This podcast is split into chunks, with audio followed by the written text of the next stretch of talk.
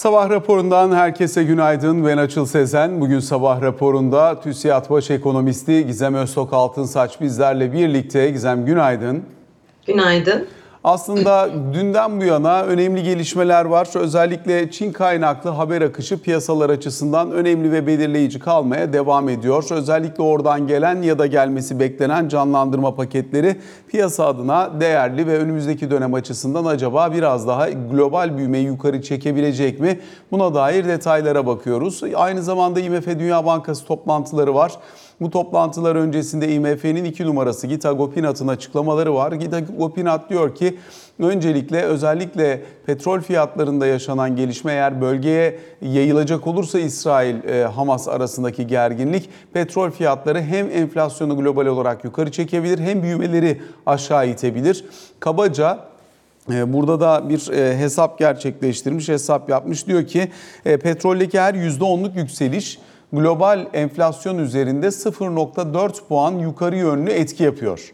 Dolayısıyla buralardaki hareketliliğin e, dikkate değer olduğunu zaten bir taraftan enflasyonla mücadele etmeye çalışan e, merkez bankaları açısından da önemli olduğunu gözlemliyoruz. Diğer taraftan yine özellikle FED başkanlarının açıklamalarını takip ediyoruz. Onlar da bir müddet daha finansal koşullardaki sıkılaşmanın hakikaten ekonomiyi soğutup soğutmadığından emin olmak gerekeceğini ama bugünden yarına bir faiz indirim beklentisini fiyatlamanın çok kolay olmayabileceğini söyleyen e, orta vadeli perspektifler sunuyorlar. Genel çerçeveyi yurt dışı için böyle çizebiliriz. İçeride ise ödemeler dengesi rakamlarını aldık. Biraz bunun detaylarına sanayi üretimi verisini gördük. Biraz da bunların detaylarına işsizlikle birlikte bakmaya çalışacağız. Öncelikle bu yaşanan İsrail-Hamas gerginliği, bunun kalıcılığı ve fiyatlama üzerindeki potansiyel etkisini seninle e, önceki gün değerlendirmiştik. Bugün o günden farklılaşan bir tablo var mı? Bir miktar daha sürecin uzadığı ve aslında yavaş yavaş senaryolara girmeye başladığı dönemdeyiz. Onu söyleyebilirim. Tabii süreç uzayınca açıl zaten ister istemez e, global oyuncular buna senaryolarını dahil ediyorlar. Sebebi de petrol fiyatları kanalıyla daha çok. Her ne kadar e, Yalın vesaire buradaki veya başka ABD'den gelen açıklamalarda buradaki sürecin büyüme projeksiyonunu çok değiştirecek nitelikte olmadığına değinse de e, demin bahsettiğim gibi örneğin petrol fiyatında 20 dolarlık artış hemen hemen e, global enflasyonu bir puan yukarıya çekiyor neredeyse. Şimdi bu yüksek bir rakam. Global enflasyonun 5-6'lar seviyesinde olduğunu düşünecek olursak globali konuşuyorum. Dolayısıyla az bir miktar değil etkisi. Artı bu bir arz şoku merkez bankacılığı açısından daha zor buna müdahale etmek. Biliyorsun talep şoku olsa faiz arttırmaya devam eder ve süreci kontrol eder. Ama bir arz şoku olduğu için faizi arttırdığında büyümeyi de baskılayan, daha da baskılayan e, bir süreçle karşı karşıya kalıyorlar. Çünkü zaten hala hazırda süreç büyümeyi baskılayıcı yönde global tarafta. E, ama hani senin dediğin gibi bu kalıcı bir vaziyet mi? Bunu bilmiyoruz. İran'ın vaziyetin içinde oyuncu olması bence son derece tehlikeli bu arada. Ee, o birazcık süreci uzatabilir ve petrol fiyatlarında yukarı yönlü baskının devamını getirebilir diye düşünüyorum. Ee, bana göre geçen konuşmamıza kıyasla biraz daha uzama ihtimali olduğunu düşündüğüm bir süreç. Ama piyasa fiyatlaması işte her yeni haber akışında e, sürece dair ki biz gerginlik desek de global piyasalarda savaş olarak geçmeye başladı biliyorsun vaziyet. Ki oraya doğru gitmiş durumda kayıplar göz önünde bulundurunca. E, bence sıkın, e, sıkıntılı. Ha bu bir taraftan da açıl aslında arz şoku olduğu için globalde faiz arttırımlarını da zorlaştırıyor. Yani enflasyon yaratıyor ama faiz arttırımlarını da zorlaştırıyor. Onu da altını çizmek lazım. Çin'den e, sürekli olarak yani son iki yıla baktığımızda dönem dönem paketler geliyor. Çünkü Çin büyümesinin yüzde dörde doğru yavaşlaması bekleniyor önümüzdeki yıl. Örneğin OECD'nin bir çalışması var. Dünya 2.7 büyüyecekse önümüzdeki yıl OECD rakamı. IMF biraz daha büyük bekliyor 2.9'lar civarında. 2.7 büyüyecekse e, Çin büyümesini 3'e doğru çektiğinizde dünya büyümesinden 50 bas puan siliyor. Yani o 2.7 2.2'lere e, doğru düşüyor. E, Çin'in total dünya büyümesindeki katkısı üçte bir kadar. Yani 3 puan büyüyorsa, dünya %3 büyüyorsa 1 puanı neredeyse e, uzun vadeli bir şeyden bahsediyorum. 1 puanı hemen hemen Çin'den geliyor. E, dolayısıyla Çin'deki her yavaşlama dünya büyümesini aşağı çekiyor. Artı gene OECD çalışmasında son raporlarında global koşullarda, finansal koşullarda 50 bas puan daha fazla sıkılaşma gene dünya büyümesini 50 bas puan aşağı çekiyor. Dolayısıyla ikisini topladığında Çin %3'e yavaşlasa ve şu anki finansal koşullar yarım puan daha sıkılaşsa tüm dünya büyümesinden bir puan siliyor. Bu simülasyona göre. Bu önemli bir rakam. Bir de buna arz şoku, savaş, deprem, virüs bunların hepsi arz şoku biliyorsun. Bir arz şokunu et, eklediğinizde aslında 2024'te şu anda hesaplanandan daha düşük bir dünya büyümesiyle karşılaşılabilir. Totalde de Covid krizinden bu yana dünya büyümesinin en yavaş olduğu dönemin 2024 olmasını beklerim bu arada. 2023'ten de yavaş bir büyüme globalde ee, söz konusu. Diğer bahsettiğin konu FED tarafında da e, faizlerde şimdi çok fazla FED başkanının konuşmalarını gördük. Bunların dağılımına baktığında neredeyse yüzde 60'ı 70'i şunu söylemeye çalıştı. Finansal koşullardaki sıkılaşma bizim faiz arttırımımızdaki yaptığımız işin bir kısmını yerine getiriyor. Dolayısıyla neredeyse bir puan bir defalık 25 bas puana yakın finansal bas puana yakın bir sonuç elde ediyoruz ekstradan şu anki finansal sıkılaşmayla diyorlar genel itibariyle. Geriye kalan yüzde otuzluk kısmı da şunu söylüyor. Yüzde otuz, kırklık kısmı. Ee, hala da enflasyonda yerimiz var. Dolayısıyla mücadelemizde sona gelmedik diyor. Şimdi enflasyon tarafında iki sınama noktası var. Bunlardan birincisini yaptı FED. Yani bu enflasyonu 9'lardan aşağı 3,5'lar civarına kırdı. Bugün datayı göreceğiz nereye geldiğini. O da çok mühim bir veri bu, bu açıdan. Oralara geldi. İkinci sınama noktası buralarda yapışkan muhtemelen 3 ile 4 bandında bunu 2'ye doğru yaklaştırmak. Bu daha zor olacaktır. O yüzden ben henüz Fed'in faiz arttırımlarının bittiğini düşünmüyorum. Hele ki e, opsiyonlarda fiyatlandığı gibi Mart veya Nisan'da bir faiz indirimi hiç hiç beklemiyorum. Ama süreç birazcık sanki Fed durmaya daha yakına doğru dönmüş gibi gözüküyor. ABD 10 yıllıktaki aşağı gelirse bence sadece Fed başkanları açıklamalarından kaynaklanmıyor. Senin bahsettiğin gibi yani güvenli limana kaçışın da e, etkisi var orada. Bu savaş süreci vesaireden kaynaklı. Ama e, bir iki aylık ya da yıl sonuna kadarlık vadede ben hala ABD 10 yıllığı şu anki seviyesinin daha üzerinde beklerim. O zaman genel anlamda doların gücü konusunda da biraz e, belki üzerine konuşmakta fayda olabilir. Çünkü e, genel perspektifte faizlerin sert yukarı gittiği dönem doların ciddi anlamda değer kazanımıyla sonuçlandı. 107'lerin üzerine gitmişti dolar endeksi. Şu anda 105-60'lar civarına doğru geri geldiğini anlıyoruz. E, bundan sonrası için iki şey önemli bizim gibi gelişen piyasalar adına. Bir, özellikle dolar borçlanmanın maliyeti nerelerde olacak? Eğer bu beşler civarında gerçekleşecekse hakikaten orta uzun vadede fon akımı için gelişen ülkelere çok çok fazla bir şey beklememek gerekebilir. İkinci olarak da özellikle doların bu kadar kuvvetli işte 105-107 arasında kalmaya devam edeceği bir perspektif bir süre daha bizle birlikteyse o zaman da e, dolarla satın alınan emtia üzerinden dolar ithalatçısı gelişen ülkeler açısından zorlayıcı tablo sürebilir. Ne dersin? Son söylediğine katılıyorum. Bunlardan bir tanesi de Türkiye zaten. E, dolayısıyla orada enflasyon tarafında ve cari denge tarafında yani enerji ithalatı tarafında e, böyle göz ucuyla hep kontrol etmemiz gereken ve risklerin yukarı olduğu bir süreç var. E, tabii eğer petrol fiyatı yani bu Hamas vesaire gerginliği e, çözülmezse bu sürecin e, devamını beklemek lazım. Yoksa normal şartlar altında dünya yavaşlıyor. E, tabii OPEC'ten gelen kararlar da mühim burada ama burada emtiaların gevşemesi gerekir. Hele ki yavaşlayan biçimde. Şimdi bunu ayrıca konuşuruz. Ama e, diğer konuya gelecek olursan hem faiz farkı, rate differential hem büyüme farkı ABD lehine şu anda dünyada ve gelişmiş ülkeler lehine. En önce ABD lehine ardından gelişmiş ülkeler lehine.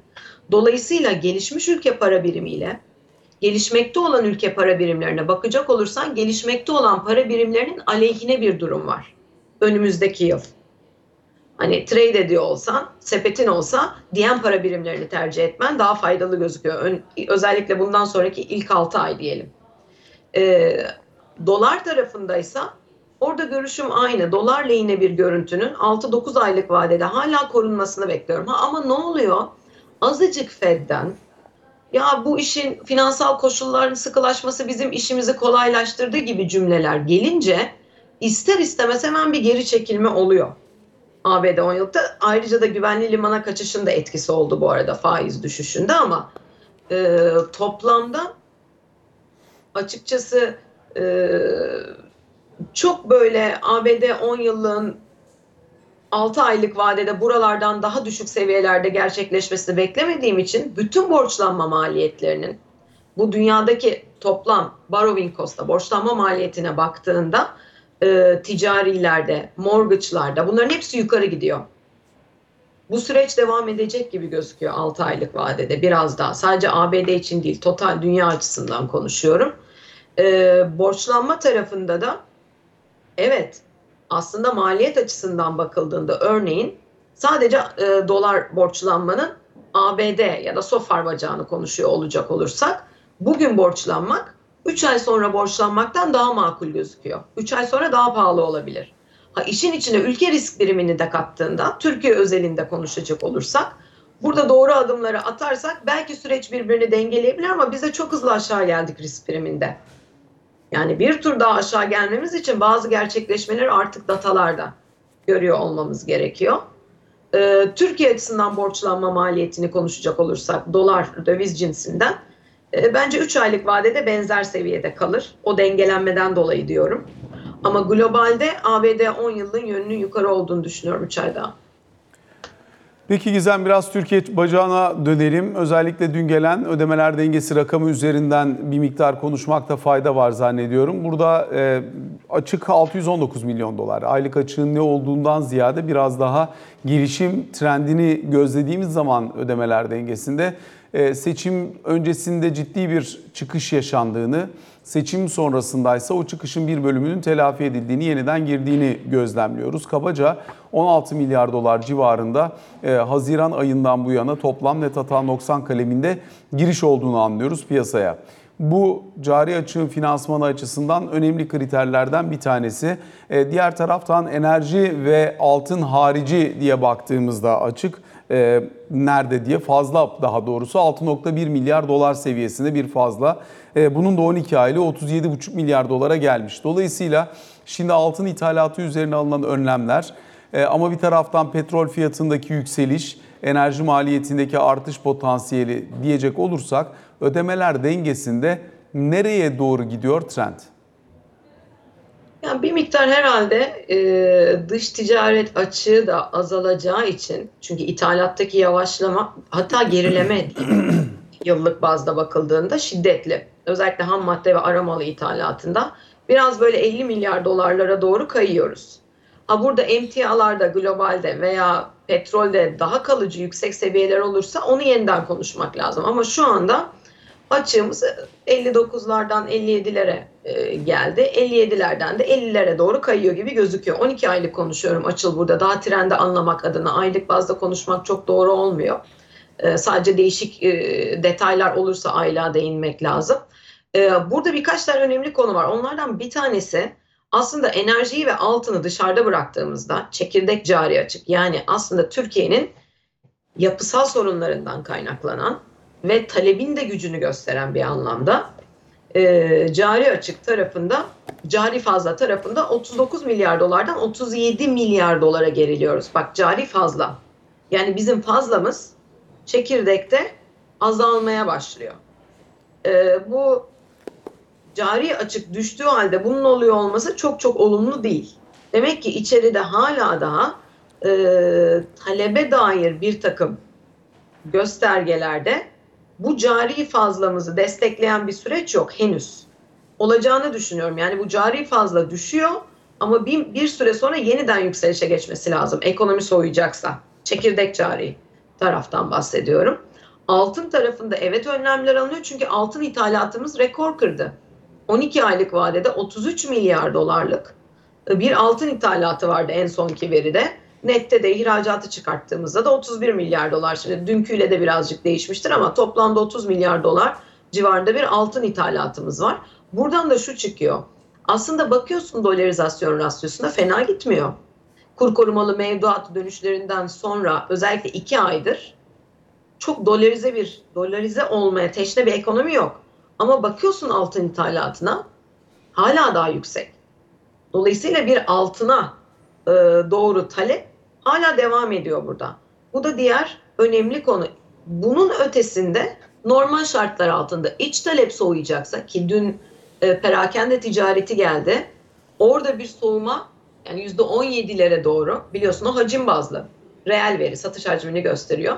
Yıllık bazda bir yumuşama var. Gene yüksek ama yumuşama var. Bir yandan da mesela onun arındırılmış verisine baktığımızda aydan aya daralma da var. Dolayısıyla %4 kadar daralma da var. Dolayısıyla aslında e, hani burası sanki e, fiyatlara duyarlılığını yeniden kazanmış bir şekilde e, eğer kredilerde veya kredi kartlarında harcama potansiyeli de daralacaksa şeklindeki yaklaşımla biraz hakikaten soğuyor olabilir mi?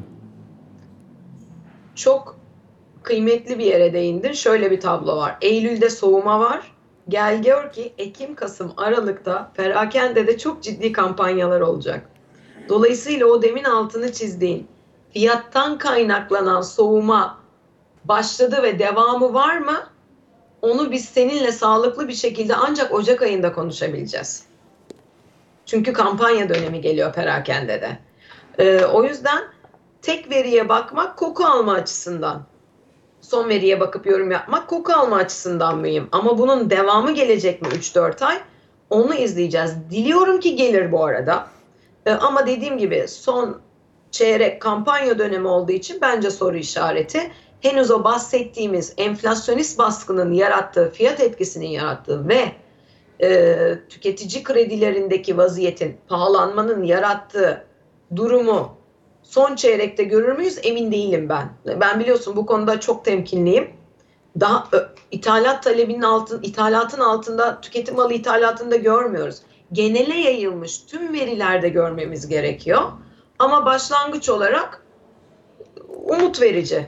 Yani biraz E, acaba- teyidini çünkü ciro endeksi üzerinden de alabiliyor gibiyiz. Aylık Evet. enflasyonun altında bir ciro endeksi artışı var. Kabaca %2.3'lük Eylül bir artış ama şey ya, evet yani Doğru. önümüzdeki aydan itibaren elbette hani bu işte Kasım indirimleriyle birlikte tablo başka bir yere doğru gidebilir. Fakat Kasım'da da indirim yapacağını öngören firmalar fiyatları o kadar yüksekten açıyorlar ki şu an itibariyle yeni sezon ürünlerinde yani bu giyimde olabilir başka alanlar da olabilir. Hakikaten e, çok yüksek fiyatlamalarla başlandığında görmek lazım. Bunun yansımasını da göreceğiz herhalde enflasyon bacağında. Yüksekten öte e, yani anekdotal konuşmaya başlıyoruz şimdi bu noktadan itibaren ama hakikaten anormal bir fiyat artışı var şu anda bu mevsimle birlikte. Ve sadece bahsettiğin giyim ayakkabıda değil, hizmet tarafında da aynı şey geçerli. Hizmet kalemlerinde ki zaten orası çok yapışkan ve yıllık hizmet enflasyonu zaten %86'larda. Ee, ama e, diğer kalemlere baktığımızda da dediğim gibi veriler daha çıkmadı. Saha bilgisi, anekdotal bir bilgiden bahsediyorum. Normalin yani fiyat artışı demenin çok ötesinde. Anormal bir fiyat baskısı var şu anda e, piyasada. O yüzden Kasım'a geldiğimizde zaten bu fiyatlar çok yüksekti. Buralardan aşağı indiğinde de fiyatlar yüksek olacak diyorsan işte oradaki algı da birazcık etkili oluyor. Artı e, insanların refah ne kadar belli bir kesimin homojen değil biliyorsun. Bir kesim hiçbir şey alamıyor ama bir kesimde uzunca bir süredir e, refah etkisine e, sahip e, son bir buçuk yıldır. Dolayısıyla onun etkisiyle talep devam eder mi? İzleyip görmek lazım. Ben sanki edecekmiş gibi e, okuyorum. Biraz daha sıkılaştırmaya ihtiyaç var gibi gözüküyor açıl. Tüketim tarafında açıkçası. Yani bunun yeterli geleceğini düşünmüyorum. Şu anda var olan sıkılaştırmanın. Nasıl kısabilirsin ki? Kredi kartlarında mesela belli sınırlamalar geldi, faiz de yükseldi. nakit çekimlere sınırlamalar getirildi. Evet. Kredili mevduat hesaplarına getirildi. Yani sonuçta para politikasının bireysel kredi bacağında sıkılaştırma çerçevesinde ne yapılabiliyorsa yapıldı. Ama bu kredilendirme bacağı üzerinden ücretin getirmiş olduğu, ücret artışlarının getirmiş olduğu ekstra etkiyi ve kompanse etme yetkinliğini burayla dizginleyemiyorsun ister istemez. Onu dizginlemek gerekiyor. Buradan bu çıkıyor ki şu anki ekonomi yönetiminin aslında yöntem olarak benimsediği ve dile de getirmeye çabaladığı şeyin bir tanesi bu. İkincisi de diğerini de daha pahalaştırmak gerekiyor. Şimdi nakit avans 1.3 ile çekiyorsan 4'e yükseldi değil mi fiyatı? Bayağı yüksek. Ama bunu yıllıklandırdığında %70'in üzerinde bir enflasyona gidiyorsan gene düşük kalıyor açın. Dolayısıyla aslında öncelikle enflasyonun trendini bir kırıp ondan sonra buna bakmak Yani lazım. yapısal bir problem var burada. Dediğim gibi bunu sıklıkla değiniyorum. Bu maalesef eski dönemde 2018'de 2020'de biz şunu hep savunuyorduk değil mi? Faizi doğru yere çekersiniz ve bu işi kontrol edebilirsiniz. Hatta 2020'de de o süreci birazcık geçmiştik. Şimdi bugün geldiğimiz noktada sadece Merkez Bankası faiziyle çözebileceğiniz bir süreç yok. Şu an Türkiye'deki enflasyon sorunu son derece yapışkan, yapısı değişmiş durumda. Atalet daha belirleyici, kurdaki geçişkenlik bir süre sonra bitiyor olacak diye umuyorum. Orada da dikkatli konuşmaya çabalıyorum ama atalet son derece yapışkan ve servis enflasyonu %90'a yaklaşmış. Hizmet enflasyonu. Bununla sadece faiz arttırarak vesaire mücadele etmeniz mümkün değil. Kal- Kaldı ki faiz artışları da çok yavaş geliyor. Evet, kantitatif bir takım sıkılaşmalar da yapıyoruz. Bu da doğru ama bunların da çok yeterli geldiğinden emin değilim. Dolayısıyla daha hızlı devam eden ve toplamda ekonomide fiskal taraf da buna dahildir, bütçe tarafı. Topyekün daha hızlı bir sıkılaştırmaya gitmemiz gerekiyor. Biz bu talep tüketim talebini kısmak istiyorsak, e, tüketimi düşürelim gibi bir şey anlaşılıyor buradan. Türkiye'de aşırı tüketim var. Bak bugün perakendeyle sanayi üretimini çizdir. Endeksi sabitle bir yere 2005'e. O perakende inanılmaz hızla yukarı gidiyor. Sanayi üretimi ise yerinde sayıyor. 2015'e demek istedim. Sanayi üretimi ise yerinde sayıyor. Anlatabildim mi? Burada bayağı ciddi sıkıntılı bir süreç var ki gelen sanayi üretimi rakamları da çok iyi değil. Gene. Yani arz tarafı baskı altında ve baskı altında kalmaya da devam edecek. Her ne kadar kredi kanalı bir miktar açılmaya çabalansa da ki sonuçlarını da veriyor. Ama tüketim tarafı hala daha devam.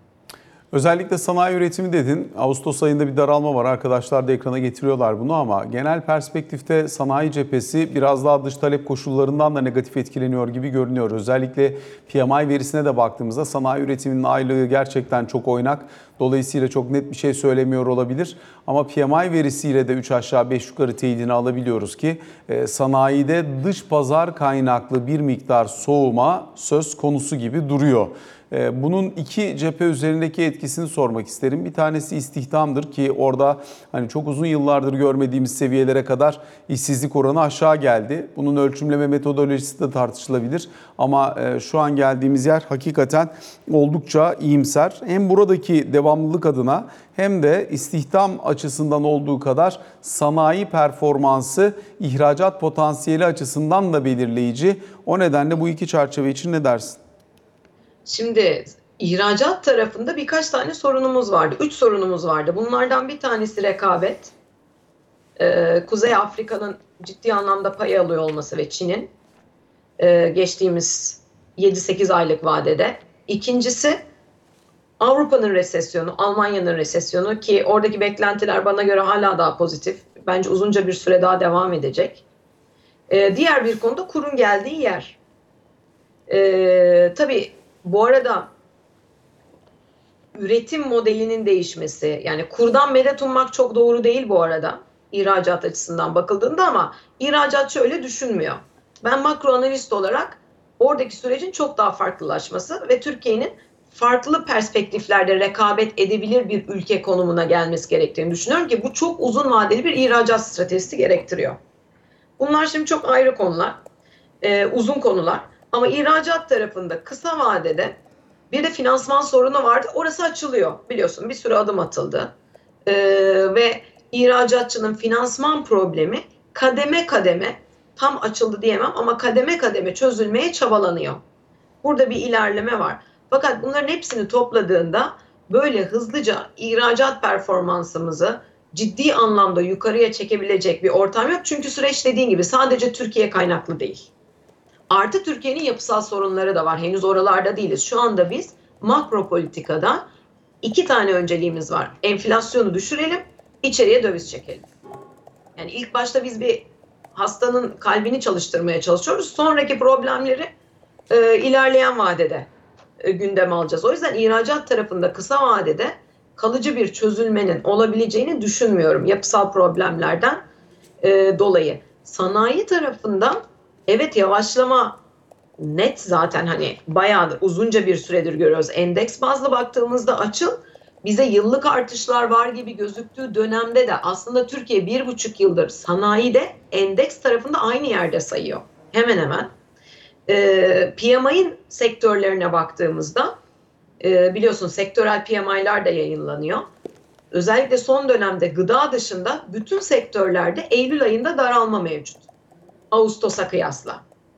E, burada evet talep yavaşlıyor muyu konuşuyoruz biz ama bir taraftan da üretim tarafının şiddetli yavaşlamaya devam ettiğini hatta negatif bazı yerlerde daralmalar gösterdiğini görüyoruz. Metodoloji tartışılır istihdam tarafında. Yani e, labor istihdam tarafı tam benim konum değil. O yüzden metodolojisine dair bir yorum yapamayacağım ama geniş tanımlı işsizlik rakamına da göz ucuyla bakmaya devam ediyoruz. %23'ler seviyesinde. Bu arada ee, bir de kayıt dışı var. Orası da son derece mühim. Ee, ve kayıt dışının arttığını düşünüyorum bu arada. Dolayısıyla bunların e, hepsini topladığında e, isti, işsizlik rakamında böyle bayağıdır görmediğimiz düşük bir rakama gelmiş durumdayız. Yani kademe kademe zaten düşüyordu biliyorsun işsizlik tarafı. Ama şunu da söyleyeyim. Türkiye ekonomisi 3. çeyrekte yani ekonomi yavaşlıyor vesaire diyoruz. İstihdam rakamları da biliyorsun gecikmeli geliyor. Öyle %3 büyüyor değil. Biz muhtemelen 3. çeyrekte gene 5-5,5 büyüme göreceğiz gibi gözüküyor bu arada. Kısa bir araya gidelim Gizem. Sonrasında sohbetimize kaldığımız yerden devam edelim.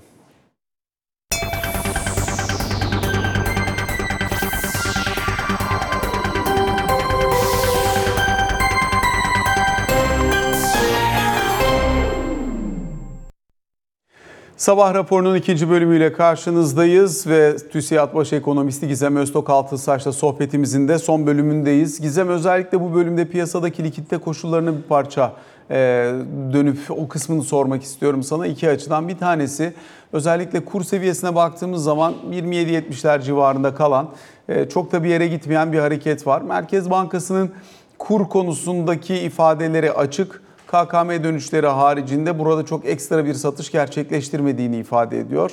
Ancak e, bu bağlamdaki kur düzeyi ve likidite koşullarının kur üzerindeki etkisi adına ne söylersin? Yani sonuç itibariyle aslında kur belli bir seviyeye hala da asılı kalmış gibi gözüküyor. Ve gerekli görüldüğü takdirde ara ara burada müdahaleler mevcut açıl. Kademeli olarak değer e, kayb yani zaten normal şartlar altında değer kaybeden bir süreçte hala daha kur.